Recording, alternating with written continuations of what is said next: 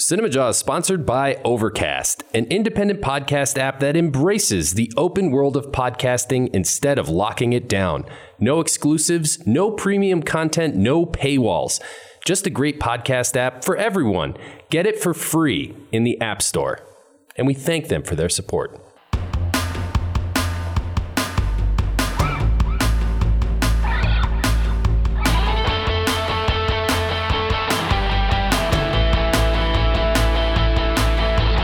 Listening to Cinema Jaw, the greatest movies podcast ever, recorded on location at Cards Against Humanity in Chicago. My name is Matt Kay, and with me is I'm Ryan the movie guy, and sitting behind the glass is producer Pat. Hey guys, how's it going? This week on Cinema Jaw, Matt, we fall in love, young love, as we cover our top five movies about young love. I thought I thought for a moment you were talking about us, but we're clearly too old to have young love, Ryan. well, everybody's had it in this room. Producer Pat probably is currently in it, but me and you have gone he- through young young love. We have gone through young love. yes, yes. We we look back on it with fond nostalgia, Pat. So enjoy yourself, young man. We're doing this topic. Uh, it's twofold, I guess, in a way, right, Matt? Yeah. We have a great guest who's going to be uh, Skyping in. Yeah, really looking forward to having him back on the show. Darren Dean, frequent collaborator with Sean Baker. He's worked on films like Tangerine, The Florida Project, just to name a few. He's got a bunch of new stuff coming out. Yeah, and one of those films is entitled Premature, which is getting great reviews and coming out uh, this February. Uh, it's getting a wide release and also uh, digital, and it has to do with young love. So that was the first thing that got us thinking about, you know, young kids, teens falling in love. Yeah. And then, secondly, It's Valentine's Day. ah, yes, Happy Valentine's Day. Happy Valentine's Day. Yes. So get thinking of that, Jawheads, your top five movies in involving young love. It's a- Besides it's a, that, it's a great topic. yeah. Besides that, Matt, we even have more going on. This week, in honor of Birds of Prey, we are also playing movie spin off trivia. And speaking of Birds of Prey, that is our review this week, Ryan. Can't wait to talk about that. And we promised the Jawheads a new riddle, and we're going to get them one. Yep. The new riddle will come uh, right around middle of the show. When we take a break, we're also going to do a riddle at that point. Yeah, you say middle, but it's probably about two thirds. It is. It's a little ways. But look for a new riddle. And Matt, last week, you'll recall, we heard from Jawhead, Emmett Spangler. hmm He is the Jawhead who sent us the Cinema War topic machine. Yeah, it's it's a, it's questionable in its functionality, Emmett. But damn it, it, it, it works. It does. And we are going to use it this week. It's somewhat broken, but I don't know. Let's just make it work, Rye. Yeah. Matt has actually tried to fix it for over two weeks to get the date to change. I'm usually pretty handy with these types of things. We can't do it. It's stuck on the year 2000. I think I just need some more WD 40. We'll see what happens. But you know what I was thinking here with Birds of Prey being a comic book movie? If we just put that in, Just the words comic, comic, book, book. movie or just comic book, what do you want? Uh, comic book movie, comic book, it's the same thing. I mean, we're doing a movie show, so obviously it's going to be movies. Yes. So let's throw in comic book into the machine. Okay. Let's turn this machine on, Matt. Kay. All- all right, here we go. So we got comic book year 2000. Hit it.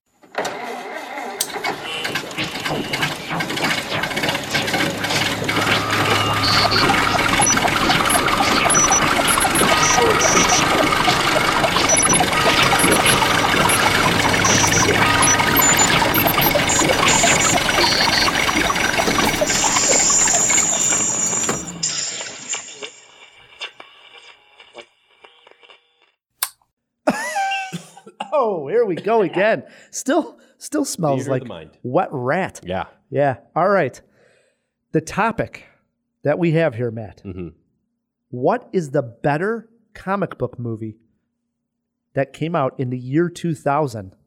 Wow. Get a load of this X Men or Unbreakable? Ooh, that's a tough one. I, I will pick. Uh, I'll I'll argue for X Men. I'll go Unbreakable. All right. Well, may the best man win. Are you ready? I am. Cinema War. Plus, Matt, February is Anne Hathaway month here on Cinema Jaw. So let's start there with an Anne Hathaway fact. Today's Anne Hathaway fact comes from an article published in Variety in 2015, marking the 10 year anniversary of Brokeback Mountain. Director Ang Lee said that he was unfamiliar with Anne Hathaway before her audition, and he was told by the casting director that the next actress coming in to read was going to apologize for her clothes and makeup, but to just let her do that and go into the reading. This was because Hathaway was auditioning for Brokeback Mountain during her lunch break from filming The Princess Diaries 2. Oh, wow. Also on the Universal lot. And according to Ang Lee, she read the part for Lorene wearing heavy makeup and dressed as a princess.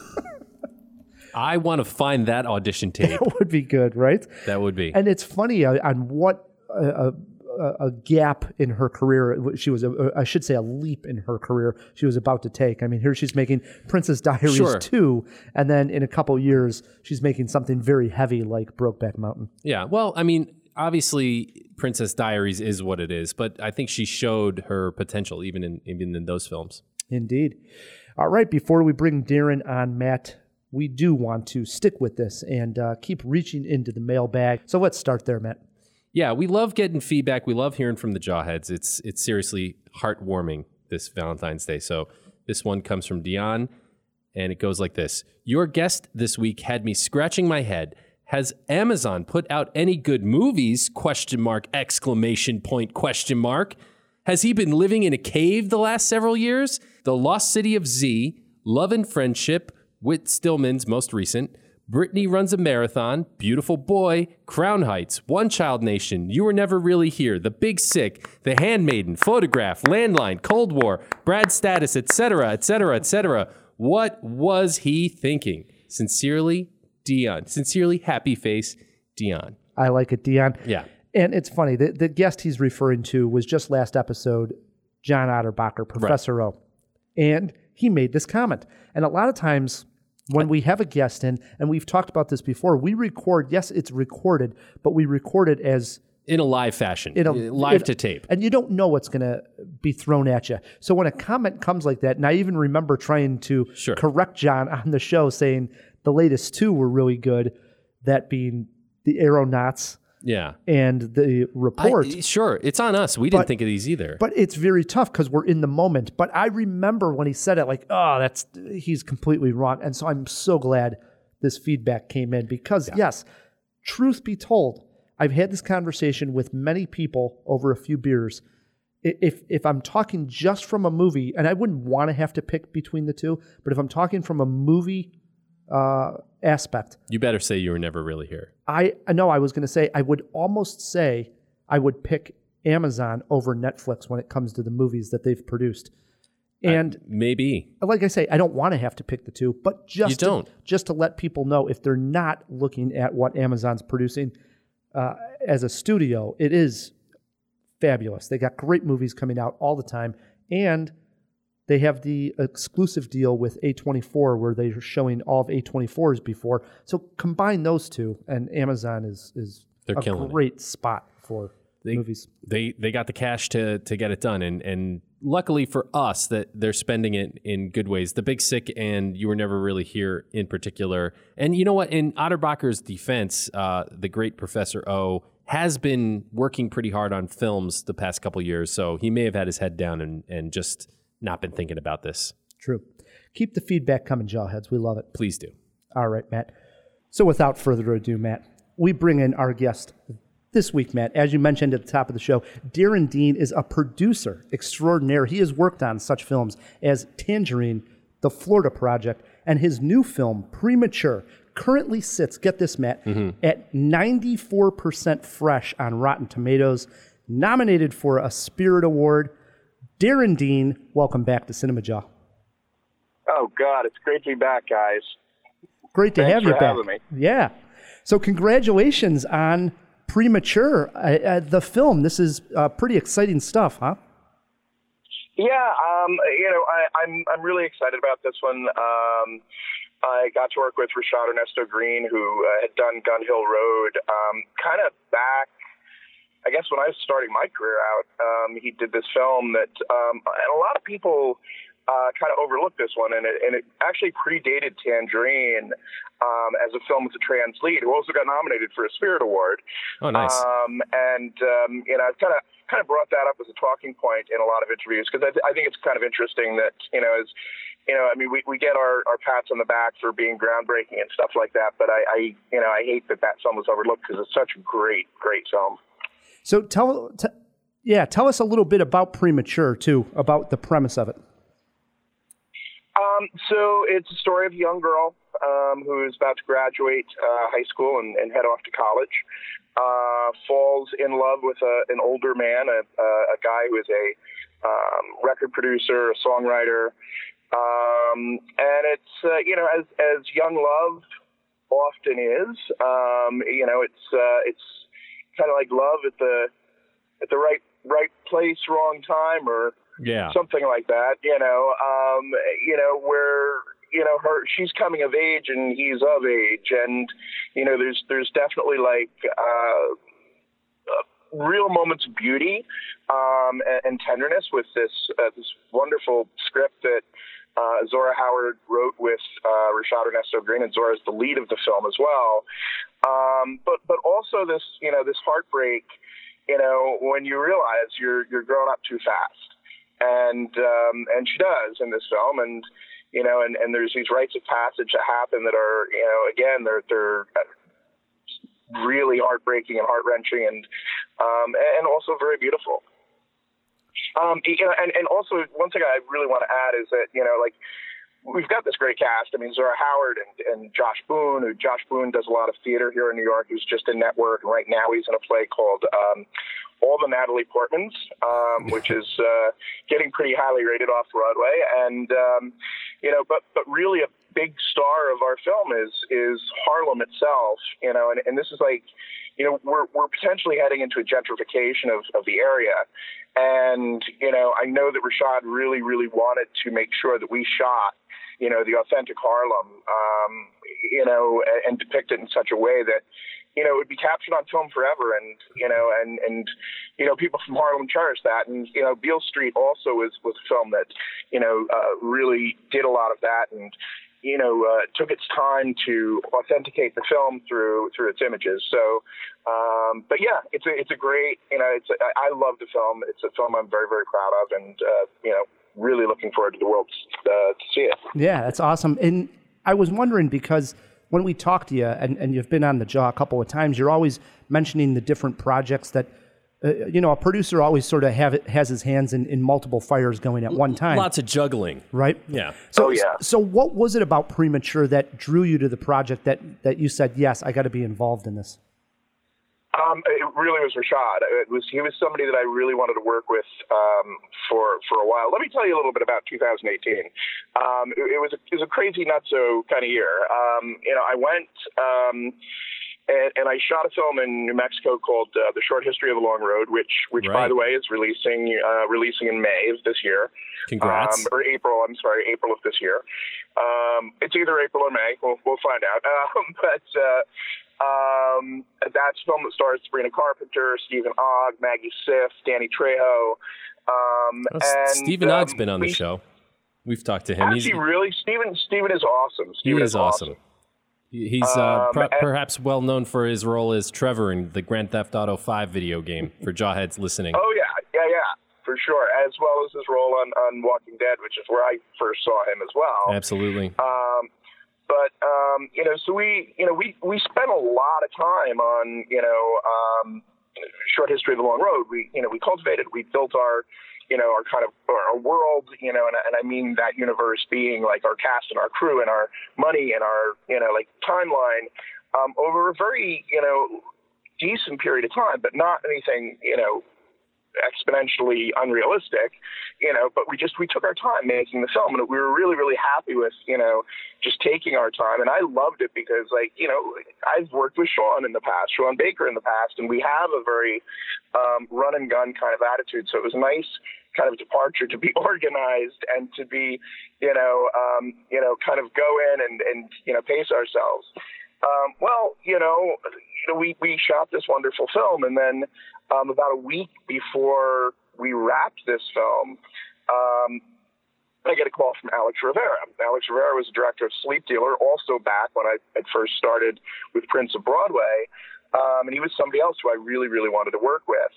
And, um, you know, he and Cristina Ibarra, um, who uh, was his co-director, had called me up, and, and I'd run into them when we were out fundraising for Short History of the Long Road, and he was telling me about this film called The Infiltrators that he was working on, and I was like, "Wow, man, this sounds fascinating! It's this hybrid doc narrative thing." And um, you know, I like, and I said to him, I was like, I'm I'm like so committed to you know working on short history now. I can't like split my focus, but man, good luck with that film. I wish I could work on it. Well, here we are two years later, he calls me the week before we wrap short history of the long road and says, Hey, you know, do you know any producers who might want to come work on this film? And I said, Is it the same film you were working on two years ago? And he's like, Yeah. And I said, Well, I'll come work on that film with you.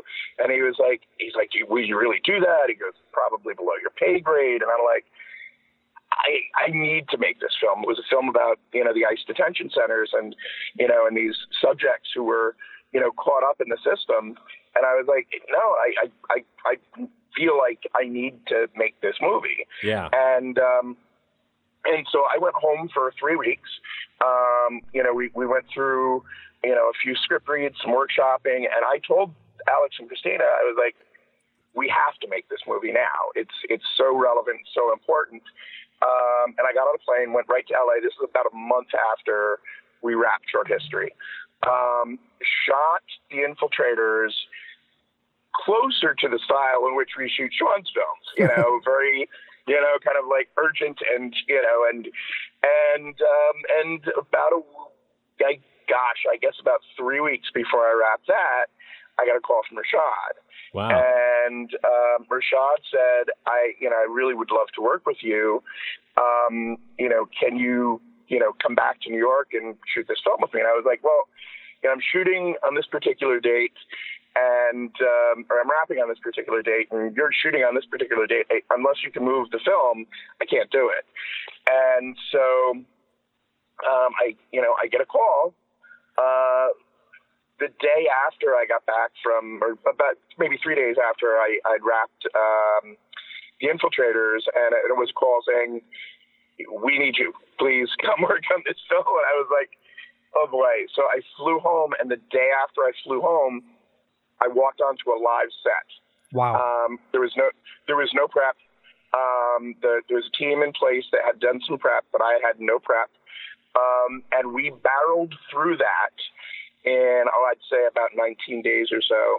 Um, and it, it had, you know, again, it had that, we now we're back to that Baker verse kind of energy. Um, you just can't escape You know it. what I meant? You know, I, but I missed it. You know, it's like, Yeah. I mean, there's like, there's that you know it's like that crazy ex-girlfriend you know you just you know like you, you have to get back you know in, Sure. in, in the saddle and, and hang out with that person and or that that thing that That you feeling, know is yeah. so is is so yeah energetic and you know and um i like i like it all i mean i like the the, the pacing that is um you know methodical and and I like the urgency. I do. I love the urgency, and and Rashad's film certainly had that. Um, you know, and and I think a lot of that shows on screen. You know, It's awesome. that is. And congratulations sorry for the long story. No, that's It's a fascinating story, yeah, man. it is. And and uh, congratulations on the Spirit Award. You guys, you're going out there, correct? I am I am leaving. Yes. So uh, when is this airing? This this will actually air probably the Monday after the Spirit Awards because they're Saturday, So correct? I, will- I will either be a big winner or a four-time loser. So um, it will uh, it'll be interesting. Um, I'm betting on on the the, the latter. Um, but uh, yeah, heading out. Uh, we're nominated for the Cassavetes, and um, uh, it's Rashad, um, my co-producer, uh, my fellow producer, Joy Gaines, and our writer-actress um, Zora Howard as the screenwriter. Um, all you know, all of us are nominated together um, because it's about that spirit of you know bringing those five hundred thousand dollar films together. Um, you know, for the Cassavetes Award. Um, so we're excited about that. Yeah, I'll be back out there again, and I'm just really pumped. yeah. It's a, congratulations, man. It, it's it's really fantastic to see you on such a roll We, we've been following your career for a while, man, and just uh, couldn't be happier for you. So, so the I appreciate that. It's it's been a crazy year. so the, the the three films that you mentioned here that you just worked on um, for the jawheads listening to this. Let's start with premature. When can we expect to see this uh, released? Because this is going to be in theaters and digital, correct? Uh, yes, February 21st will be uh, the launch date of, um, like, you know, uh, through IFC. Um, it opens in New York and LA. Uh, February 28th, it opens wide. Um, and uh, yeah, it is opening very wide. Actually, it's they're they're adding cities regularly, so um, we're we're we're happy about that. We- We're here on Cinema Jaw. We're on a few lists with different publicists for screenings, and just happened so today earlier I got a list of uh, press screenings for premature today. So Awesome, awesome, Yeah. awesome! I cannot wait for you to see it. It's Yeah. great. That's awesome. And then uh, for the other two projects that you mentioned, the infiltrators and the long, the short long. short short history short history of the long road. Yes. I know it's a mouthful, um, but uh, that, I, I, it's so funny because when when we talked uh, very early in the beginning. Um, and we have these conversations. Every director and producer has these conversations about like the, the title of the film and like, do we keep it? Do we, you know? And and that's one thing I said to Ani. I was like, I will work on the Ani Simon Kennedy as a director. I was like, I'll work on this film, but you never can change the title because it was just so, you know, I like I loved that it was a mouthful. um, but uh, but yeah, short history of the long road um, will be opening um, definitely in New York and LA. Um, and I believe eight other cities uh, somewhere in April, May. We're still working on that, and then it goes to um, then it'll eventually go to FilmRise, who will be handling our digital platforms. Um, and then for the infiltrators, um, Oscilloscope is handling that, and we are opening in March. Uh, the actual date is not locked yet, but we're opening in March. Boy, you weren't kidding, man. You have been busy. That's that's fantastic. Got quite a slate coming out. Yeah. Let loose at the And- and Spirit very- Awards. very Have some diverse, drinks. Very diverse. I'm sorry. Go ahead. I said, let loose at the Spirit Awards. Have some drinks. Uh, yeah, well, they're free, so uh, you know, try tying my hand behind my back. Yeah, Um, free is my yeah, favorite no, kind of beer. It's, it's always a really fun event, and you know, it's it's when you're in the room, you don't, you know, you see stuff that you don't see on TV, and it's just fun because like the minute they go to commercial, like everybody's up from the tables and like running across the room and talking to one another, and you know, and it's just it's it's a lot of fun, and you know, you get to to hang with old friends and you know and there's like a two hour period before the awards starts that you're outside in the usually the lovely weather um, you know with a bunch of sponsors. And then you know and then after that ifc throws a great uh, shindig uh, to kind of wrap the night up and then you know usually most people are out of energy by then but uh, but it's good it's a good day at the beach for sure Awesome. Well, congratulations again on all the uh, thank success. you thank you Absolutely. Uh, as you heard, we are celebrating Anne Hathaway this month of February. So I wanted to end this interview, let the jawheads get a, a judge of where you're coming in from with your opinion. What is your favorite Anne Hathaway movie, Darren? rachel rachel getting married Hmm. Wow. That, That's a good one. yeah, that is our retro review this month. We're going to review it later Oh, on in? February. Yeah. Mm-hmm. Oh, cool, cool, cool. No, it's such a great, great film. I think it's one of her most poignant roles, and I think, um, yeah, I mean that that that she was always, you know, a, a really good actress. But I, I, I think that was like she's a great actress kind of moment for me. Mm-hmm. Yeah, no arguments. Yeah, no doubt. All right, so Darren is sitting in on this entire job. He has his top five movies of about young love. Young love movies. Yeah. This is great. And uh, speaking of great, Matt, we saw a new movie. All right, Matt, the year was 2016. DC movies were still playing catch up with Marvel and seemed to be following their lead. In this case, DC was trying to replicate the smash hit Guardians of the Galaxy with their misfit mashup of their own, Suicide Squad. It was a failure, big time. However, if you ask most people who watched it to name one bright spot of the film, the unanimous answer would be Harley Quinn. This is not to say people were so delighted with her that they needed a spin off, but here we are. Can Margot Robbie make this character work in her own film? Matt and I headed back to Gotham to find out. This all started when the Joker and I broke up. It was completely mutual. And soon enough, I was back on my feet, ready to embrace the fierce goddess within. It's oh so quiet. Now that I cut ties with Mr. J, I'm about to learn that a lot of people want me dead. All alone And at the top of that list is this guy. and so peaceful. Um, But it turns out I wasn't the only dame in Gotham looking for emancipation. The film opens with some fun animation and quickly catches us up to speed on what has happened to Harley Quinn since we last saw her. The big news is she broke up with the Joker. This has major complications. Harley is now an open target for many people she has wronged over the years. As she weaves us through a ton of explanation of things, we also find out there is a diamond that everyone in Gotham wants. This leads to backstories on other characters, and eventually all of this comes together. Now, the question here, Matt, is Was Birds of Prey fun enough to warrant its own spin off? Well, I mean, that's that's two different questions, really, and and we got to preface this. We we just saw this movie, still still digesting. Yes, a little we, bit. we, we came out of the screening and drove right here to record. This is true. Was Birds of Prey fun enough to warrant its own spin-off is a bit of an oxymoron. I think what you're saying is was uh, Suicide Squad fun enough to warrant its own spin-off? And the answer is no. Like you mentioned already, I don't think any of us were like desperately waiting for this. But you know what? A little bit more Margot Robbie, who has really proven herself as uh, one of the best actors working today, um, is not a bad thing. And excited to see her get back to this character, which is just a lot of fun.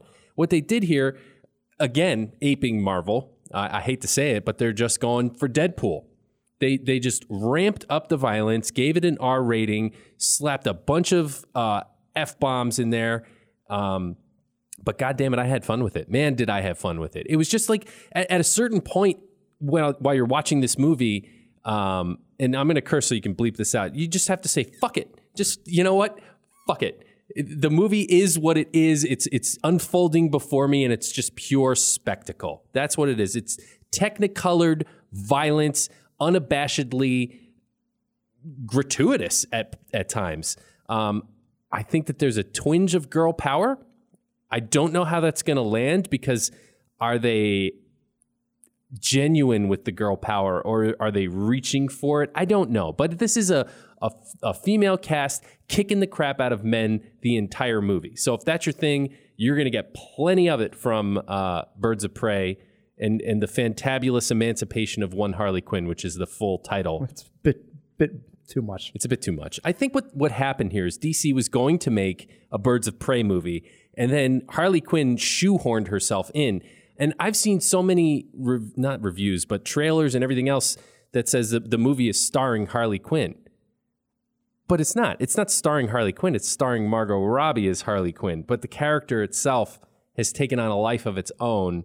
That she's the Deadpool of the DC universe. I don't know if all of that is warranted uh, to say that she's taken over so much so that it's it's Harley Quinn starring. No, I don't like the character that much myself. No, and Oh, I love the character. I would also say that it's it's interesting that you compare it to Deadpool. I did not think that actually going in. It wow. was not. How can you? Why not? I don't know. I just thought that this was.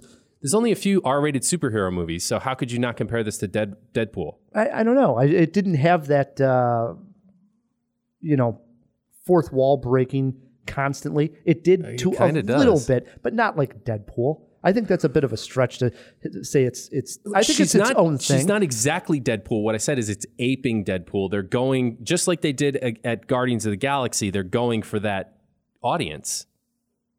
I don't know. I, I think you're saying no. I really don't. What are you Just talking because it's an? R-rated, so now everything that's going to be R-rated and, and a comic book movie is No. only because No. Deadpool did first. Then no. Then um, what I'm saying is what your point saying that this could have been Deadpool girl paved the power, road. girl power. And you said you think it, it was landing on that. I think a lot of it was girl power. I think that's really what it was going for. And a different type of girl power than, say, Wonder Woman. But that was, I think, the ultimate goal was to give it sort of, you know, this misfit bunch of women, Right. R rated, and give it that spin on girl power. I agree, and I applaud that. But my my comment was, I wonder if it will come across as genuine, and I hope it does because I I enjoyed the hell out of that aspect of it. And that's an interesting thing you bring up with Wonder Woman because while we were walking back from the theater, I asked, "Do you think that this has the same representation for women that uh, another superhero film had?" Um, and you said, "Well, you know, Wonder Woman definitely probably holds that that gold standard." And I don't know because Wonder Woman is an ideal and she's a hero, but she's also kind of like the the female Superman in a way, very buttoned up, very Girl Scout, very straight laced.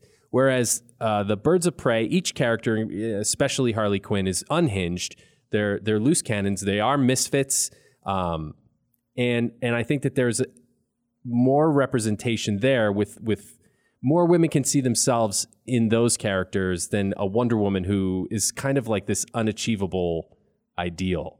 Does that make sense? It does. It does. Now, the other issue I wanted to bring up or point was that you had said, hey, F it, let's just have fun. And you had a lot of fun with the movie. It's like a kung fu movie. So it, when I was watching the movie, I, I actually wrote down in, in my journal, I wrote down momentum slow, momentum slow, momentum slow. And I think what I was hinting at was I was getting into the movie and some things clicked for me like this is going to be fun. It opens up with a bang, literally, with Harley Quinn blowing up this uh, Chemical plant. plant, right? And a lot of that and the way she's explaining it, it's like this is going to be fun. I'm having fun with it.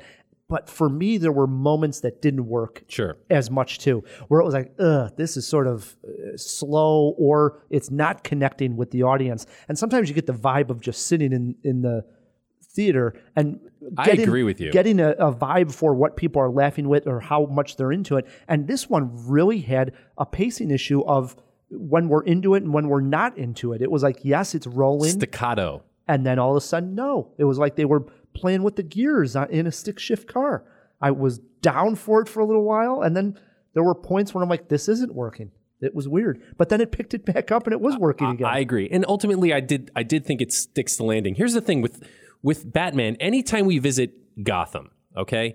There's it's it, I was trying to think of a good food analogy for this because it's it's like a dish that can be made a bunch of different ways with a bunch of different flavors. You get a movie like Joker that's like very dark and heavy, right? And then you get a movie like uh, Birds of Prey, which is bubbly, poppy, bright, and campy. Uh, Ewan McGregor's performance, you had said on our walk that he clearly was having fun with this role. I agree wholeheartedly, but he does go very close to over the top. He, I think he's bubbling, just about to get over the top, but doesn't quite. And it's Right. it's it's a good performance, um, but that's the campy side of Batman, you know. Um, so I don't know. I find that nuance within Gotham fascinating. That we can have a Joker and a Harley Quinn within 12 months of one another, and they're both set in the same city. That is so different. Isn't that weird? Which is fun because this is actually something that separates DC right now from Marvel. That they can't get their shit together? no, that they, they they can do two different things and it still works to some degree. That's an, in I don't interesting if that's a also. plus or a Oh, I think it's a big time plus. I Hmm. think Joker was the big plus for them because they could show that they could just do a standalone Joker, even though we're about to get uh, the Batman. Like, I myself don't need it all connected. I don't want it all connected. Just have fun with the characters and show me a good movie. I'm over the the fact that every single movie has to tie in with something else. I don't need that. So I don't need that think either, but it was good brilliant that it, it, it happened. uh, besides Margot Robbie and Ewan McGregor, who we both say are highlights here, also playing the Huntress she was great. is Mary Elizabeth Winstead, and she's excellent. And it's not a name that I think is is right up at the forefront where people always know exactly who this is. But I, I've been recognizing her more and more, and this I think is her best role. And what a great character! And there's a joke about her name and what her name was, and actually even the weapon that she uses. That was a recurring joke throughout the movie that completely landed for me. I thought that was great. Yeah, I think it was more her deadpan delivery and her social awkwardness, which don't match her badass skills, that made the character so much fun. Mm-hmm. And she doesn't get a whole ton of screen time, but what she does get, especially like when she's actually talking, is very effective. There's also an egg sandwich at play here. And this is another one where this worked for me. This egg sandwich at the very beginning and how enthused Harley Quinn is to get this egg sandwich. Oh, I feel the same way she does about a good bacon, oh, egg, and cheese. I mean, they got these close ups of the actual breakfast sandwich being made and then handed Did you get her. hungry? Oh, yeah. Oh, dude. Well, I was thinking, I, I love because it's it happens after a scene of her being out partying, and I think we all can relate to one of those. You have one of those late nights, and you want that breakfast sandwich in the morning, and it was just perfect. And how much she really wants to eat this thing, and and there's a chase element to it. Yeah. all of that again worked. was I loved fun. it. It was you fun. know, but there were also times in the movie where some of these jokes didn't go anywhere for me. It was like, ah, this isn't really working, you know? And one element that I did want to highlight that didn't work overall was the constant fight scenes with loud music playing. It, it was almost like a, a beat they went to time after time again. So if it was Harley Quinn, you had the same exact thing happen each time where all of a sudden she's surrounded by a bunch of uh, guys or villains or somebody that's looking to try to kill her. And all of a sudden she has a weapon and the music starts playing. And then we get every once in a while some slow mo and some really cool Right. action scenes. Yeah. That's great to do once. Twice is a stretch. Three, four times that probably happened in the movie. This is a Too lot of the movie. It's- Too much. there were extended action sequences here where I'm like, okay, that's exactly where I said F it in my mind because I'm like, oh, it's just a kung fu movie. It's a kung fu movie with some comedy interlaced, which I guess is what all kung fu movies do. That's what this is. If you're a fan of martial arts movies and you'd like to see DC characters in a martial arts movie, especially female DC characters kicking ass, then this is your movie. And it's funny. It's pretty good. So we get to how many jaws here, Matt? That's a difficult question, man. Because in all honesty, I, I don't want to elevate this movie too much. There are some serious problems here. I, I don't want to make light of the fact that there's some real violence. They don't pull any punches. And, and one other element, actually, before you get, oh, get okay. to the yeah, please, please. was this idea that they do this rewind in the film where basically I they didn't get, like that. they get to one spot in the plot and then you're completely confused as a viewer. You're like, what is going on? And then what they do is this rewind to explain how they got to that spot in the plot. They do it once, and I thought that was clever, but they actually do it a second maybe even a third time where they do that sort of rewind element, like, oh, well, Right. we'll explain her in a second. Well, I guess that's Harley's disjointed mind at work. Well, you know what I did like? As long as we're adding extra thoughts here, Harley gets to, okay, Harley is kind of an idiot, right? Or she's played as that, but she's not. She's a psycho, she's a psychiatrist with a PhD. And there are times when, yeah, she can kick ass. Yeah, she's the Joker's ex girlfriend, but she's also a brilliant scientist uh, uh, and a brilliant doctor and she actually gets to that comes across a few times to her advantage while she's in these situations. I liked that that they wove that in because she doesn't get enough of that in the comics or even the the original Paul Dini cartoons. One thing I am sick and tired of already with these comic book movies, be it uh, one of these group uh, comics where you got multiple people coming together, like we do in Birds of Prey, or even when it's an origin story, I can't stand where the name of the group or the name of the spy, the the, the hero, is announced at the end. It's so tiresome. They've done this in, in numerous occasions. I mean, this is at least the eighth time where we get to the end of the film and then they say it's whatever it would be. You know, I'm just going to say Iron Man, but let's just say whatever the, the person's going to be. That's like, an origin story, man. ah, come on. It's just a little tiring. But I, I guess so. all right, on to the Jaws here, Matt K. How many Jaws for Birds of Prey? Okay, Birds Birds of Prey is a two and a half jaw movie. It's it's it's a little better than a middle of the rotor, and and that's about it. That's where it lands. It was fun. I really enjoyed it. Um, this is probably not going to be something we're talking about at the end of the year, but you know, go see it. It was enjoyable. I would say it is a middle of the rotor as I go two Jaws. Two Jaws. So didn't like it quite as much as you, but I didn't hate it, and I was very worried. I had very low expectations. I thought this could just be actually painful to sit through, but it wasn't. Yeah, they pull it off. I was really curious how they were gonna, but Do you- they do. Do you have a movie poster quote? Actually, I do. Harley Quinn shows her rainbow is short a few skittles in Birds of Prey. Decent, but uh, I'm going to one up you this week. Yeah, uh, okay, let's. All right, I'll here be it the is. judge of that. movie poster. You got the, you're picturing it right, and right across it, Mm-hmm. Rosie Perez is back. Actually, that is pretty good. We didn't mention Rosie Perez at all. No, but we did in my movie poster quote. She is back. Rosie Perez. I have waited 20 years for this. Yes. RP, man. RP is back. I'm a, I'm a big fan. I don't think it's been 20 years. She's had Well- some appearances here and there, but this was a good starring vehicle for her. Ah, good stuff. All right. Two Jaws, two and a half Jaws for Birds of Prey. There you go. That's about where it belongs. Yeah. belongs. No, no big love story, but you got a breakup in there. Yeah. You know, you do got some young love element in there, and because our guest Darren Dean has produced the film Premature, that is our topic this week. So I uh, no young love per se in Birds of Prey. Well, I don't know. Maybe Eh, there is some Mr. elements J of it, everything. right? Yeah, yeah. I love it. But that is our topic this week because our guest, Darren Dean, has produced the movie Premature. So it ties in good here.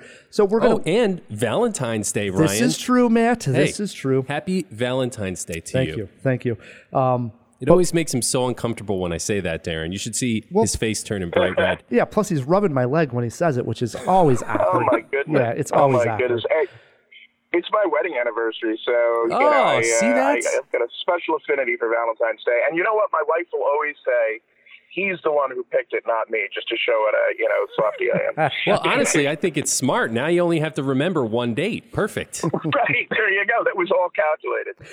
And we are going to find out what a softy Darren is with his top five list here of young lovers. What do you have sitting at number five, Darren? Yeah, it's not. It's this is not going to show that I'm a softie, but we'll we'll, we'll get there. uh, Y tu mami, mama tambien uh, has to be on that list. This is a this Uh, is a, a great film for sure. Yeah, yeah, yeah. Um, no, I mean the performances. I mean it's it's so early in Cuarón's career, and you know, and and you know, so that, that's certainly something that you know that I love. It's just that you know we could kind of sit back and watch that film, and people were able to watch that film. tw- 15, 20 years ago and just go like, wow, this is a beautiful film.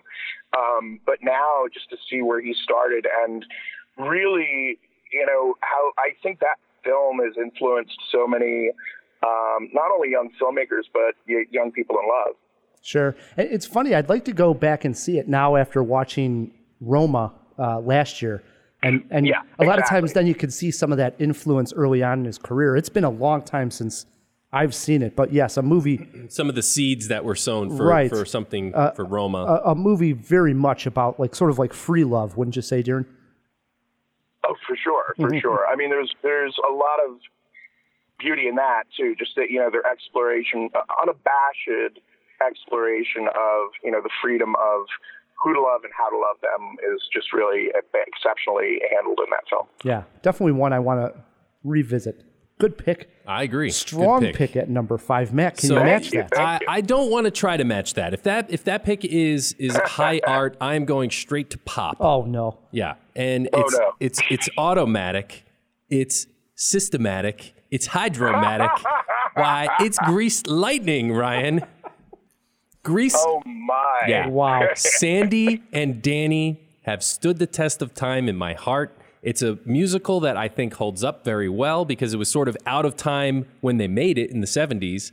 And Olivia Newton John and, and John Travolta, kooky as they may be as individuals, were recently photographed in 2019 holding hands in the Danny and Sandy outfits. Oh no. And it's heartwarming. Wa- was they looked great. Was this Travolta with the shaved head? No, no, he Oh. put on a hairpiece and stuff. He he looked like Danny Zuko. He was wearing the leather jacket and everything. I love Grease. I think it holds up, and it was teenage high school romance that just seems so important when you're in it, you know. And I think the musical captured that moment in our all of our lives. I think most of us at least have shared that moment. And uh, Grease, I, I love it, I, and I never will stop, Ryan. It's just at number I five. think that's a great call. That's a great call. I love that. Yeah. All right. Let's see. I know what- you love Grease too, Ryan. I, I do, and we've talked. we've me and Matt have talked openly about being the only two guys in the world that actually like Grease too. Also, Yeah, it's a true story. I don't know Also, what. Michelle Pfeiffer, early role. You can't not like. Right. Yeah. She- she's a she's a cool writer, you know. Um, my number five pick is a movie that just came out uh, a couple of years ago. I caught up with it really because it was getting good buzz, and I'm glad that I did. I- It is entitled Love Simon, and Oh, okay. Oh yeah, that's a good pick, dude. Yeah. absolutely. yeah. This is uh, Nick Robinson is the actor who plays Simon, and he's a teenager in high school who is gay, but he has not told his family or friends yet. And then one day at school, uh, online on this like online forum that the school has, another student confesses that he is a, a closeted gay student, and this Simon ends up reaching out to him, not giving away his identity. And then basically what happens is these two basically become pen pals in a way and start to get to know each other, but don't know who Who's they who? are. Right. It's an anonymous relationship. Oh, wow. Right. Yeah. And it, it's it's a fabulous high school uh, movie, and it, it really wins you over. the The acting's great. Uh, it, it it moves you at the end, and there's a great carnival scene uh, where he's got to get on the merry-go-round. Uh, it's it's it's awesome. I agree. You have seen this one, huh, Matt? Yeah, I finally did catch up with it. Yeah, Hmm. I like it a lot. I, I have not seen that, but I know so many people who love that film. But for me, on people I would not expect to love that film, and I, I feel like it's one that I really need to see. Um, so glad it's on your list. Yeah, there, there, there's uh, an element, you know, that everybody cheers for that good love story in high school. Uh, this happens to be, you know, a gay love story, but it, it it's it's it's wonderful. It's it, you'll trans- love it. it. transcends category. It does. It Yeah. really does. It's it's an Right. awesome film. So, uh, love Simon, my number five. Into our fours we go, Darren. Yeah, I mean, it's since you're, you guys are kind of like on the, the high school kick, you know, um, who does high school better than Shakespeare, right? So, I mean, gotta go with 10 Things I Hate About You. I think it's one of the funniest, you know, films around. I think, you know, I mean, it's, it's breakthrough for Heath Ledger and Julia Stiles and Joseph Gordon-Levitt. And, you know, there's so many great, great, rich, fun scenes in that. Um, you know, and as I'm sure many of your listeners know, it's I, I you know it's Taming of the Shrew, and um, you know done high school style, and I, I think it's just that too. Uh, as we talked about, you know, Grease, I think that, that 10 Things I Hate About You has really stood the test of time. Um, and it's something I can turn on with my, my five year old and she'll like be glued to the TV set. Yeah. No arguments here, man. That is a good one. When you said Shakespeare, I thought you were going a different direction, which which may or may not come up later. We don't. We'll, we'll see. Uh, all right, that that swings it over to me. I I think you guys are going to be able to figure out what kind of mood I was in when I made this list by my picks. Uh, 1987. This one I actually struggled with putting it on, but I ultimately decided yes, it fits. It's a movie I watched again and again. It's the themes are not purely about young love, but I think it's love that saves the characters in the end. And I'll just come out with it. This is Can't Buy Me Love. McDreamy himself, Oh, wow. Patrick Dempsey. Are you familiar with this one, Ryan? I am. I don't think I've ever seen it though, all the way through. I know I've seen parts It's a of this great movie. movie. Oh. It's a great movie. I watched it. I saw it in the theaters. Did you? Yeah, I watched it again Yes, and again. I did. I'm that old. this was a this was a VHS rental for me that that I you know nearly wore out. And again, like the entire family enjoyed this movie, so it's it's definitely one you could put on. It's it- it's got a lot of lessons. Like I was saying, it's not just about the the romance that's budding. It's also about him getting everything he because he's a nerd and basically he hires a cheerleader to make him the popular kid, and then the power goes to his head and things kind of fall apart. So it's about getting everything you ever wanted and, and realizing that you really just wanted love all along, Ryan. So, That McDreamy, he wins you over every time, doesn't he? hey, this is a young McDreamy at, at his McDreamiest. So he sure does. McDreamy on a lawn, McDreamy on a lawnmower. I mean, it's you know, That, I love that it. triumphant ending shot. Yes, I love it. yep, yep, at the sunset. Yep, it's fantastic. Uh, you had me at lawnmower. All right. What do you got there, Ryan? All right, my number four came out in 2011. A, a trio here of uh, actors and actresses: uh, Anton Yelchin, Oh, wow. Yeah. Felicity Jones, Okay. and Jennifer Lawrence. Uh, in 2011, made a movie called Like Crazy. I don't think and- I ever saw it.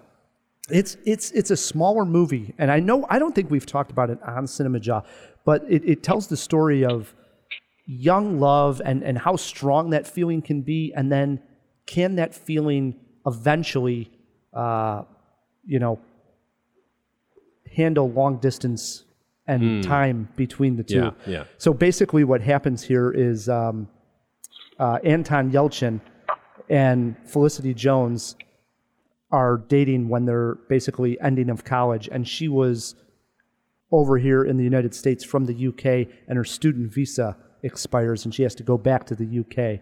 And then there's problems with her visa, and she can't come back into the United States for a set amount of time. And now they're on two different continents. Sure. Can it can it withstand the strain of of yes, right. continent in between? And them. then he eventually goes on and gets in with a, a, a new relationship with uh, Samantha, played by Jennifer Lawrence. But that special feeling isn't there that he had.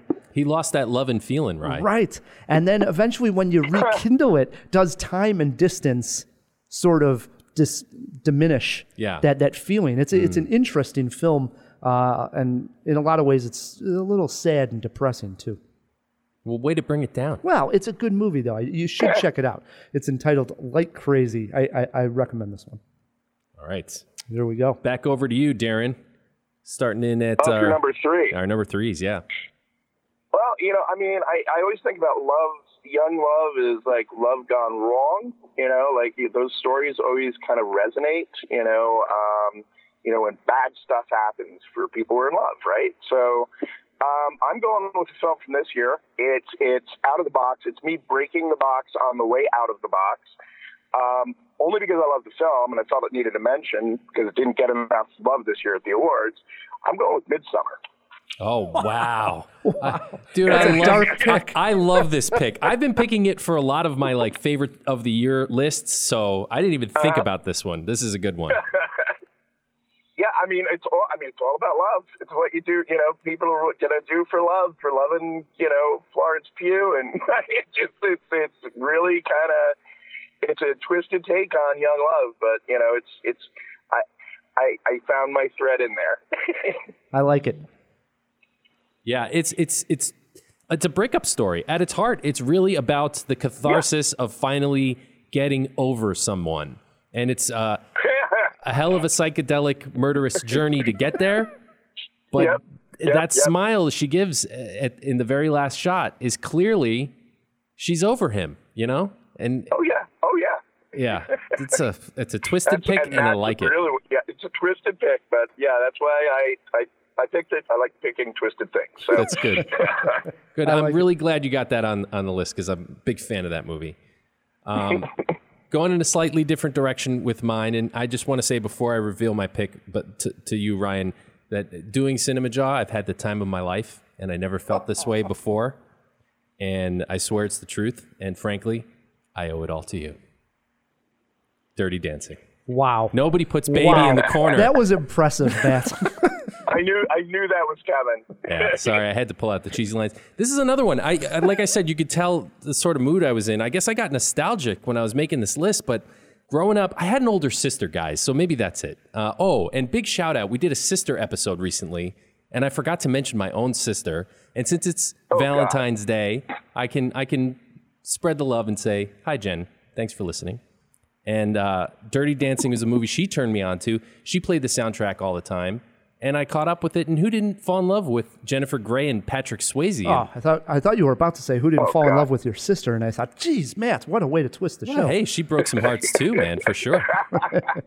but Dirty Dancing, man, another one I just wore out on Oh, VHS. man, it's great. There's no doubt about it. yeah, it's a, it sort of broke the mold for its time.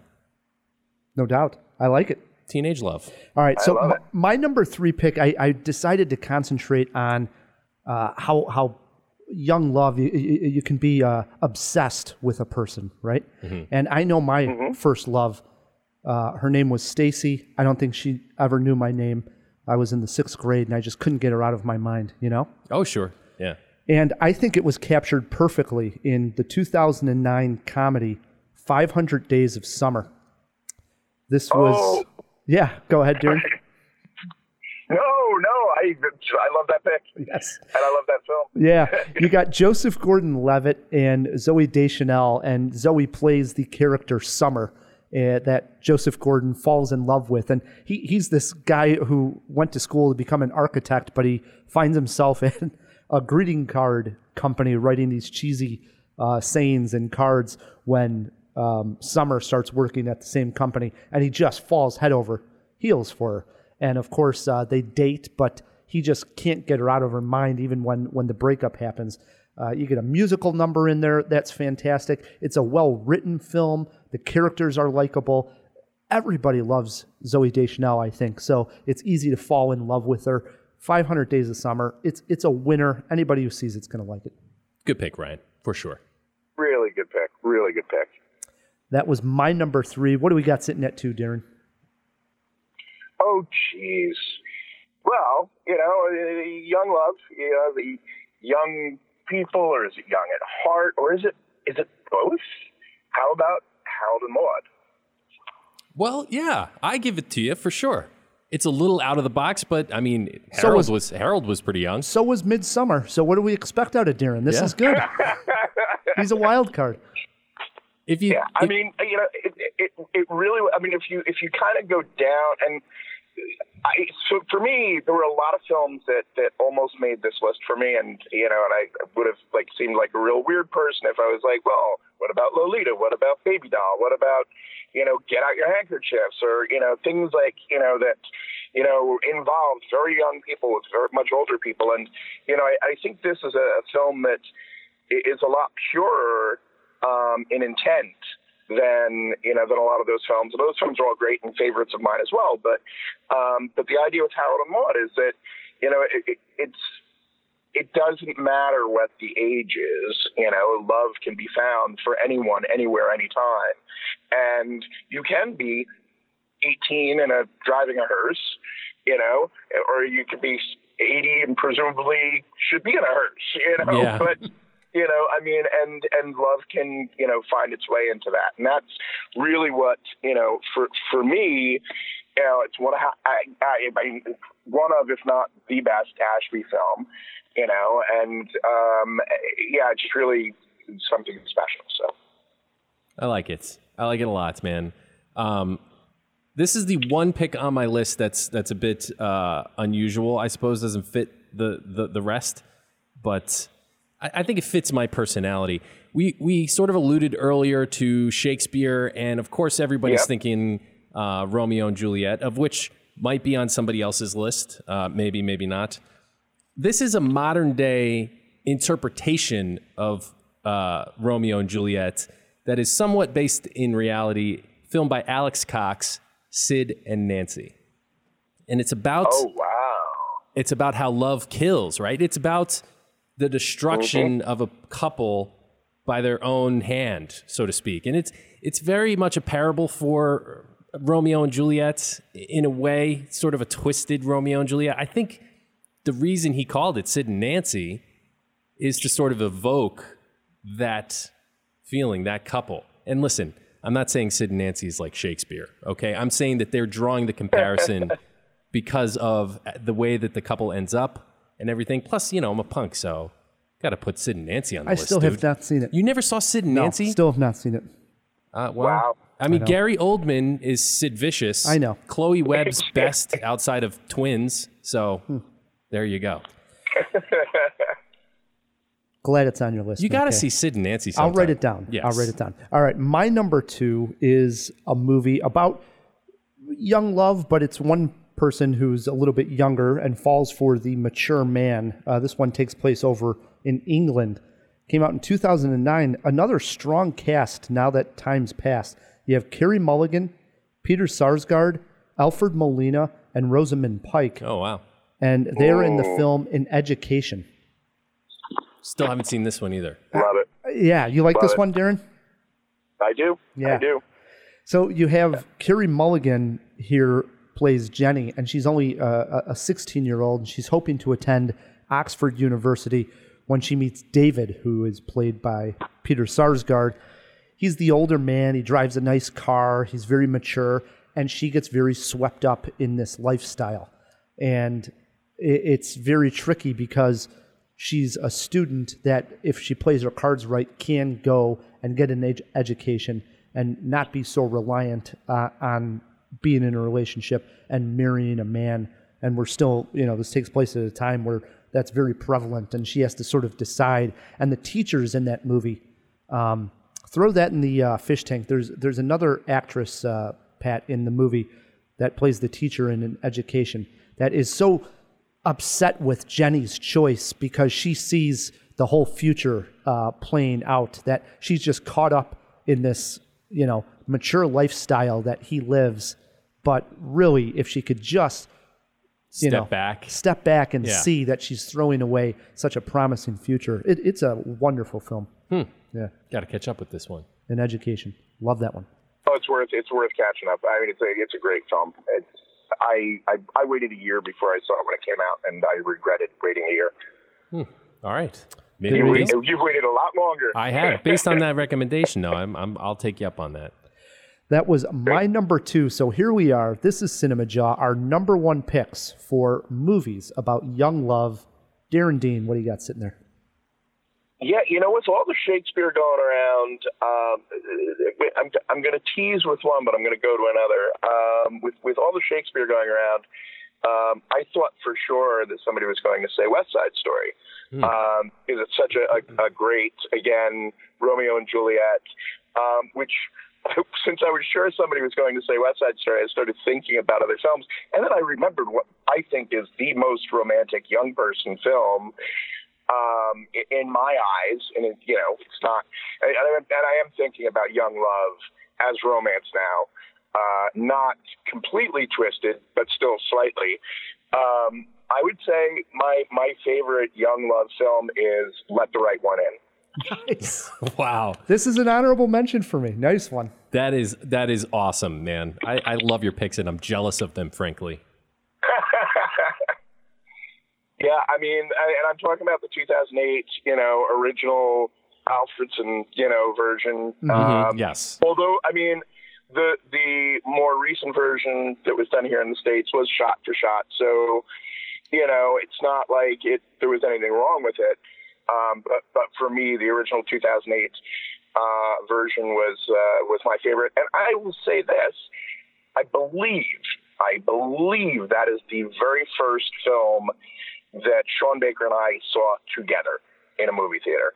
Um, it was at the LA Film Festival um, the year that we won with Prince of Broadway, and it was midnight screening, and it was my first film festival. So, um, you know, in addition to like fond memories of the film and of, of the depiction of love between these two young people in it, there were so many fond memories that tie me to that film um, because it was my first film festival and because it was, you know, Prince of Broadway and we won and, you know, it started the pathway to, you know, leading here.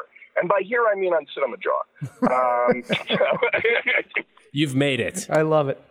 Yeah, that- there we go. That is Great a, pick. that is an awesome pick, man, and and and I agree. It's such a like a haunting portrayal of love too, because it's it's innocent, and you know also that his future, the love will always be somewhat unrequited, right? He's never going to. Oh, yeah. But that seems to be kind of what he wants to. Uh, yeah, that is definitely an amazing movie. I like it a lot. All right, swings it over to me. And, you know, okay, this is the mood I was in, right? I was thinking nostalgia. And when you're going in that direction, you're talking about teenage romance, one name pops into your head, and that's John Hughes, at least for me. And, and he has many great ones to pick from Yep. many really i could have i could have said a bunch um, but i'm going with pretty in pink Wow. Pretty in pink, eh? pretty in pink and i'll tell you why here because it's the love triangle and really ducky is the tragic hero of the movie jon cryer um, has to give up on his love in order to see her become happy with with uh, you know her her douchebag rich boy that she really wants Exactly. to um, Harry Dean Stanton as the dad puts in just a, a fantastic performance. Chicago's own Dick Biondi is in the very beginning on the radio. If you listen, um, all of Hughes's films were shot uh, and set, Chica- yeah. yeah, right here in, in Chicago. And I think that that's something we can all relate to, at least Ducky's predicament when when we have to sort of let love go. And it's such a young love because they were f- friends and and you know sort of had crushes on each other since childhood. And it's that relationship I think is at the core of the movie. So there you go. Good pick. Uh, for my number one, it's it's interesting. A lot of times when we're making these lists, since we do this week after week, what happens is I write down a series of films on a piece of paper as I'm thinking of them, and then later do some research and start numbering them. But this time, when I did this list, I wrote this film down and next to it put a number one. Oh, I you knew right away. I wanted to talk about this as the. Oh, number did I steal pick. your thunder with Dirty No, Dancing? You did not. Oh, you did okay. not. Uh, this one, and the other reason why was because I don't think we've talked about it much on Cinema Jaw. I thought, what a great time to highlight this film. 2003 film. I've been going with the casts all show, so get a load of this cast now, Matt.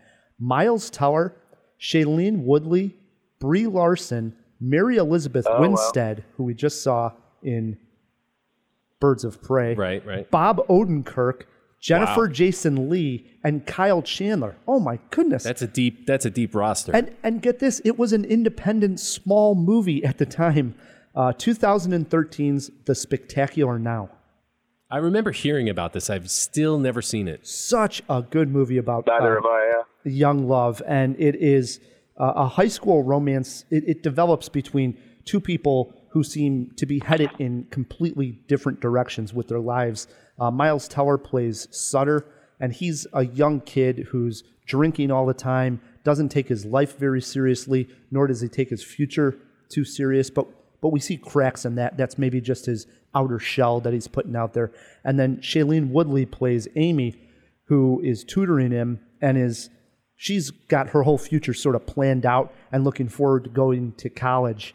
And you get this uh, romance that that takes place between them. But the sad part being that uh, Miles Teller's character really realizes that What year was this year? 2013. He, Wow, they must have been like 10 years old, No, right? I mean, no, Shailene Woodley and. Miles Teller? Yeah. Give us their ages. Throw it in the fish tank. All all right, Pat. Um, but yeah, they're not that. They're uh, 2013. okay. This is seven years ago. That's so they're teenagers. I'm telling you, they're in high school. They're in their right? 20s today? Yeah. Okay. Um, but they see he sees that Amy is her future is so much brighter than his that this this romance can't continue for the rest of their lives, and that uh, you know he's headed down a path that isn't um, necessarily going to be successful, and he doesn't see himself where maybe Amy sees So he's, herself he's going. feeling the imposter syndrome. He's not worthy of her love. Right. Okay. Right. And and while researching this, I, I came across Roger Ebert, uh, the great Roger Ebert, gave this one four stars. And in his review, he says, "What an affecting film this is! It respects its characters and doesn't use them for its own shabby purposes. How deeply we care about them. Miles Teller and Shailene Woodley are so there. Being young is a solemn business when you really care about someone." Teller has a touch of John Cusack in his Say Anything period. Oh. Woodley is oh, beautiful in a real person sort of way, studying him with concern, and then that warm smile. We have gone through senior year with these two. We have known them. We have been them. That's the great Roger Ebert, and I agree. He knew how to write. Wow. He did. Yeah, he did. My number one, The Spectacular Now. Any quick honorable mentions uh, as we're running a little I, late here? I can I can go rapid fire. Little Women, I think, could be on this list. Clueless. Um, Gotta listen. Cop to this. Twilight. All right. S- say anything. I went with uh, Moonrise Kingdom. I'm a big Wes Anderson fan, and you got to go Moonrise Kingdom in there. And then a, another small movie not mentioned here was Smashed, which was Aaron Paul from Breaking Bad, where him and also actually that uh, um, Mary Elizabeth Winstead is in that as well, and they're they're both like drinking heavily, and one wants to get uh, you know off. What do you call it? Off the wagon or on the wagon? On the wagon. Wants to get on the wagon, quit drinking. Been and- watching too many Seinfeld. and all of a sudden, you know, the, the relationship can't last if one's not drinking and one is. Good movie though. I had one more, man. You, you cut me off. Baz Luhrmann's Romeo and Juliet. I mean, we have to It's say great it. Oh, there you go. Yeah. Yeah. All right. I, I got uh, uh, so I, I mean I would say West Side Story for sure. Um, either version of Hairspray, um, including the John Waters version. um, uh, probably Dangerous Liaisons. Um, but uh, yeah, those are probably my my picks for for the uh, honorable mentions. Those were some good picks, eh, Matt? Yeah, there's tons we missed here. Jawheads, if we missed Oh yeah, way too much. Yeah, if we missed your favorite movie about young love and you have Twitter pulled up, shoot us a tweet or you can always email us feedback at cinemajaw.com. Still to come, a cinema war looking at the best comic book movie of the year 2000 plus trivia Matt K versus Darren. Stick with us. Let's all go to the lobby. Let's As we celebrate go to the Anne Hathaway this. February, Let's we must take a look at her big love scene. ourselves a treat. I am talking about Interstellar, of course.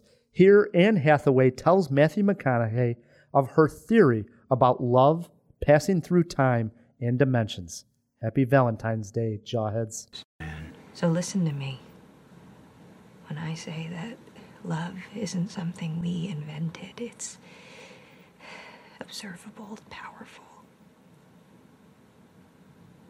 It has to mean something. Love has meaning, yes. Social utility, social bonding, child rearing. We love people who have died. Where's the social utility in that? None. Maybe it means something more, something we can't yet understand. Maybe it's some evidence, some artifact of a higher dimension that we can't consciously perceive. I'm drawn across the universe to someone I haven't seen in a decade who I know is probably dead. Love is the one thing we're capable of perceiving that transcends dimensions of time and space. Maybe we should trust that, even if we can't understand it yet. Hey, Jawheads, it's Matt K with a brand new riddle for you. And our February riddle goes like this I am almost as ancient as the relics I used to dig.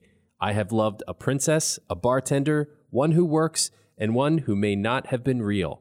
I was a swinger long before Austin Powers, but I settled down with somebody who had dancing babies. You'll never catch me. Who am I? Jawheads, you have until March 17th to email us the correct answer at feedback at cinemajaw.com for a chance to win a prize pack, or you could take me on in trivia. The sparkling drinks are just dandy. The chocolate bars and the candy. So And we are back on Cinema Jaw, hanging out with Darren Dean. A lot of projects going on, but again, premature. It's a movie coming out this February. Write it down, Jawheads. Nominated for a Spirit Award, and uh, always great talking to Darren. Indeed, it is. Indeed, it is, Matt K. Uh, before we get to trivia and before we get to Cinema War, Uh-huh. we did throw a few items into the fish tank, and uh, I know Pat wants to swim up to the top and tell us. Take a breath of air. Happy Valentine's Day. Let's open up that fish tank. Wait a moment!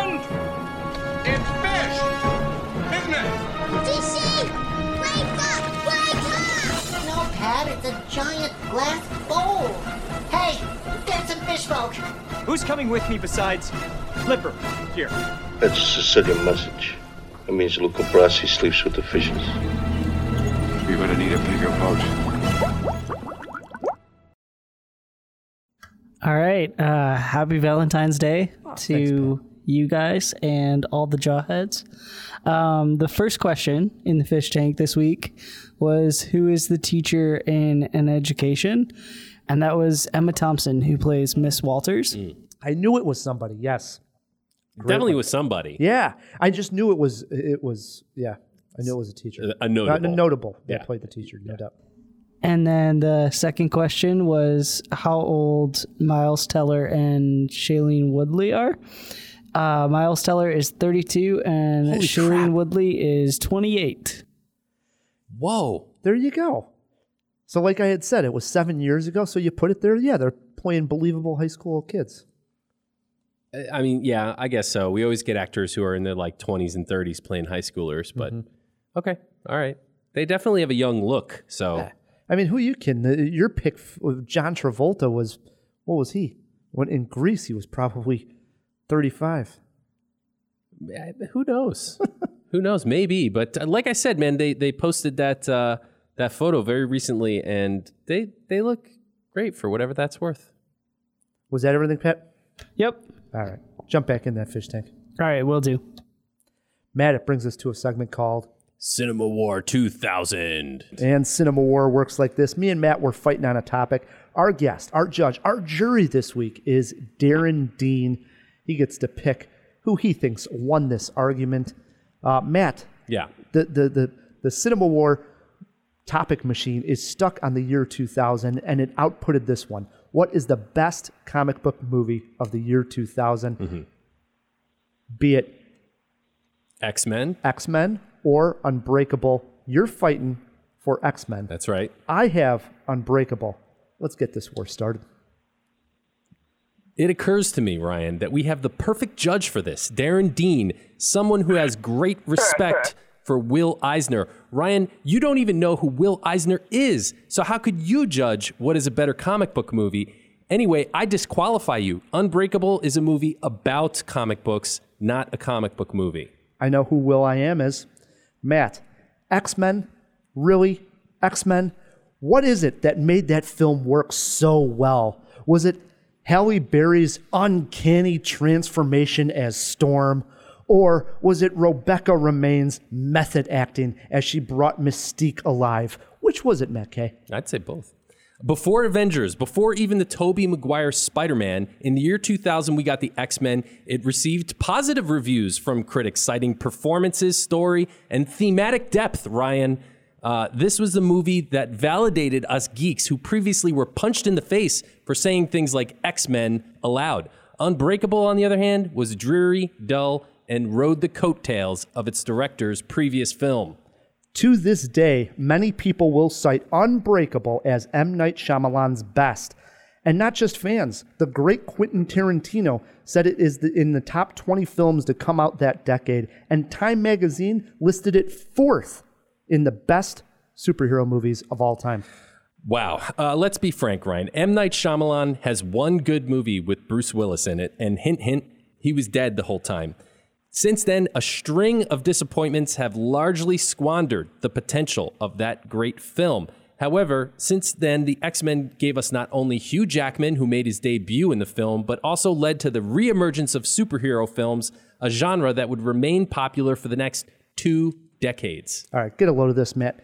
Mr. Glass, David Dunn, these are names of characters we know now. But this was not a story based on pre existing material like X Men. This was new, this was fresh, and that idea has now spawned two more movies Split and Glass. That is impressive. Yeah, not impressive. In fact, I'm glad you brought that up because Unbreakable even screwed up the one thing comic book movies are known for sequels. While I did enjoy the spin off in Split, I think we can both agree that Glass was a disappointment, Ryan. The X Men franchise, while there have been some missteps, has given us great movies like First Class, Deadpool, and Logan. Your argument sure ain't unbreakable, Ryan, and mine is adamantium. Hmm. Excelsior. The most impressive thing about Unbreakable is that it's a clever story, an original one at that, satisfies comic book fans, and contains M. Night's signature, a twist ending. As the years have passed, these two films are headed in opposite direction. X Men's stock is sinking, while Unbreakable is now looked at as a classic everyone should see. Whew. We are button heads here on Cinema. We throw it to our guest, our jury. Darren, what did you think of this Cinema War? It's a tough one. Yeah, I mean it's a tough one because of uh, you know a lot of the points you bring up. I mean, I I would uh, I don't know. I think uh, franchise wise, both of them uh, sort of floundered a bit after the uh, the initial efforts.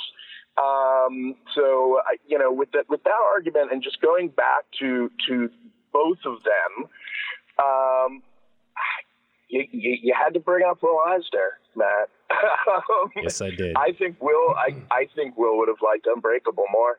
Ooh.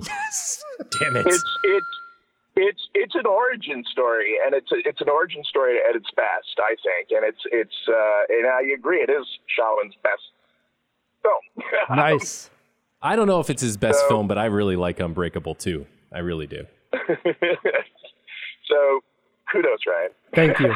Thank you. That earns me 20 seconds of jaw time, rant and rave on whatever I want. And because Darren's going to the Spirit Awards, uh, it's a good time to. And, and here we got this this micro budget, I guess is what you can call it. It's not micro at 500,000, but you know what I mean. Independent film, support it, Jawheads. There's great ways now with all the streaming platforms and being able to rent movies and, and you know, see things that are a little bit different outside the box. outside the box. Uh, get out there and support uh, independent film.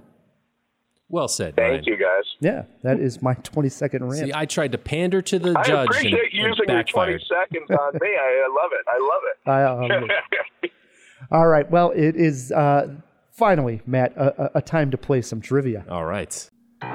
All right, Jawheads, it's time once again for Cinema Trivia, where one lucky contestant gets to take on Matt Kay in the hot seat. Starring your host, Rye the Movie Guy!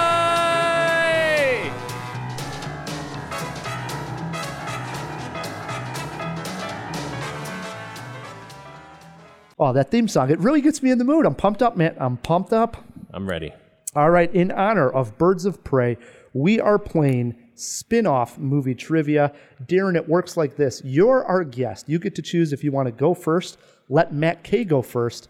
There are steals, and if you get hung up on any questions, you get one pick me up, Pat. Our producer, Pat, has clues to all the questions. And, and Darren, All they, they start off Okay. easy. All right. Uh, I. Uh, nah, I- I'll go first. All right.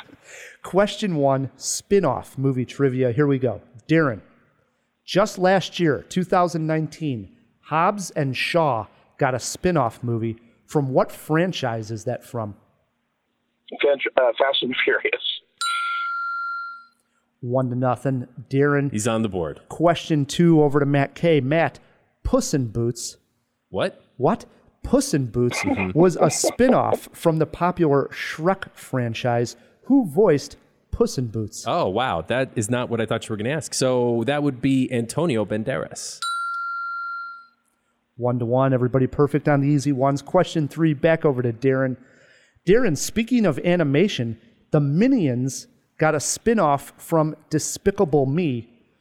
Who voiced the lovable villain Gru in Despicable Me? Steve Carell.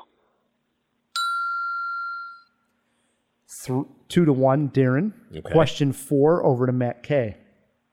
In 2018, we were treated to Bumblebee, a spin off from the Transformers. Yeah, okay. What actress starred in the film as Carly Watson? Holy crap. Um, dude, I have no idea. I'm, I, I know it probably wasn't Megan Fox.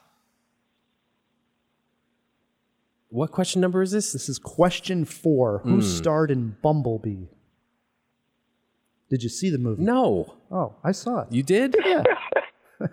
Um, I see probably, I probably would have enjoyed it. I, I like uh, Bumblebee and all. I don't know. Um, I don't Question know. if- four. Yeah, should I use my lifeline here? Is the question. Uh, I'll just say um, Hailee Steinfeld. Really? That is unbelievable. Are you kidding me? That is unbelievable. I just picked a name out of thin air. It was Hailee Steinfeld. Yeah. Whoa. She did a good job in it That's too. really weird, So I dude. had, I had no idea. I had no idea who the answer to that question was. But the name that I picked out of thin air was Hailee Steinfeld. That's bizarre. Wow. That is that is Why? nuts. All right, it is two to two. Question five is over to Darren.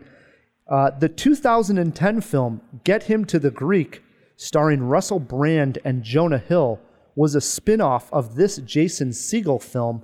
Name it. oh, uh, forgetting Sarah Marshall. Indeed. Wow. Wow. Starring Hailee Steinfeld. Dude, I don't know where that came. from. I'm still reeling from that. I swear to God, I pulled that out of thin air. That is nuts. it is three to two. Darren, question six. Back over to Matt K. Matt. Uh-huh. Speaking of marshals, the 1998 film U.S. Marshals Mm-hmm. sees Tommy Lee Jones play Sam Gerard again. But what actor is he chasing this time around? Oh man, that's a good question. I mean, obviously, it was the Fugitive spinoff. He's not chasing Harrison Ford this time. Um, was and Tommy Lee Jones Tommy Lee and Jones. who in U.S. Marshals? All right, this is where I'm going to have to say, pick me up, Pat. Whoa, pick me up, Pat. Question six: Who starred alongside Tommy Lee Jones in U.S. Marshals? Your clue for this one in real life, he was caught and put in jail. Oh, wait, wait, wait. Um, okay. Is it um, the Demolition Man? Um, I'm blanking on his name. Wesley Snipes? That Thanks, Pat. Thank you. Look at this. Three to three. Everybody perfect. Darren still has his lifeline, too. Darren, question seven is to you. What actor stars in the Fantastic Beasts series as Newt Scamander, which is a spin off of the Harry Potter series?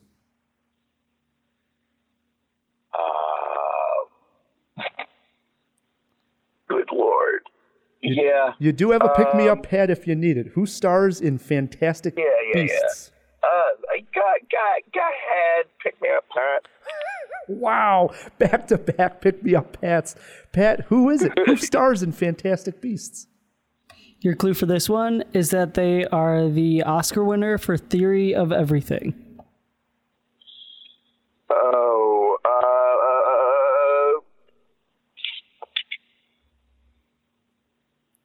Won an Oscar for Theory of Everything. Does Darren got this name? I keep wanting to say Freddie Highmore, but that's not. Uh, um, I, funny story. Yeah. Uh, when when when he was in the Dutch Girl, I met him at the Vanity Fair party and talked to him about Tangerine quite extensively. Hmm. Um, and uh, but he was in Les Mis too, I think. Um, He's on it. He's all over it. I, he's got the right guy.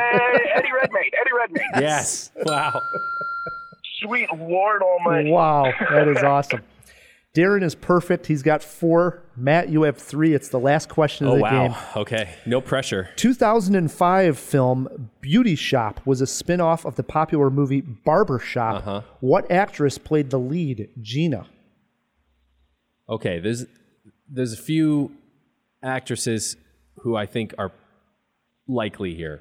Um, I'm gonna I'm gonna guess. I'm gonna say Queen Latifah. Wow, unbelievable. wow, unbelievable. Oh, it, it comes down to a jawbreaker, and this jawbreaker goes to Darren. Darren, which film of these two should have a spin off? The Florida Project or Tangerine? Oh, Tangerine. They, they I'd really see both either one of should. them. Yeah. I love the Florida Project so much. Yeah, I think there could be uh, multiple uh, I think I think spin-offs. I, I would love to see I would love to see a spin-off of either one of them. But uh, the adventures the adventures of those kids and the adventures of those girls would be absolutely amazing. So. It would be. Uh, of course, that was a joke. The real jawbreaker is this. As we're tied four to four, the real jawbreaker is this. Age of Wesley Snipes closest to. Matt, you got to guess. Okay. Um, I mentioned Demolition Man. I'm pretty sure that came out in the early to mid 90s, and he would have been in his late 20s. So it's been. I would I, okay. So he's he's in his early 50s. I'll say 53 years old. Lock him in at 53. Darren, do you got a guess? Uh, I'm going to say 59. Give that one to Darren. 57. 57. 57. Darren wins this one. went too yeah. low. Wow, I, that's that's a rare misstep for me. Yeah. I'm usually the carnival barker getting all the cow. ages right. Well done, Darren. Uh, virtual handshake Thank to you. you.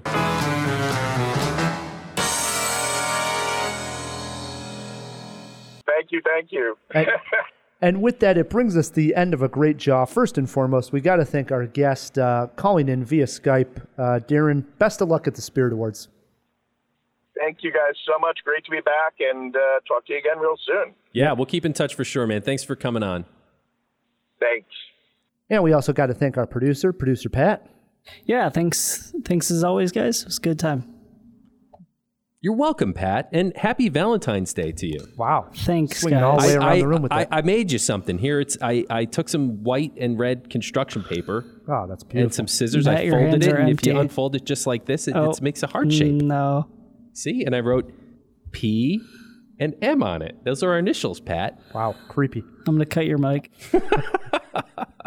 Don't do it before we thank our sponsors. Oh yes, we got to thank our sponsors. Thanks to Overcast and the Chicago Podcast Co-op who help us get great sponsors like them. Yes, if you want to support Cinema Jaw, leave us a review, guys, wherever you're listening to this podcast. And while you're there, click subscribe. It would be an awesome Valentine's Day gift for us because it helps us out tremendously. Until next week, I'm Ryan, the movie guy. I'm Matt Kay, and keep on jawing about the movies.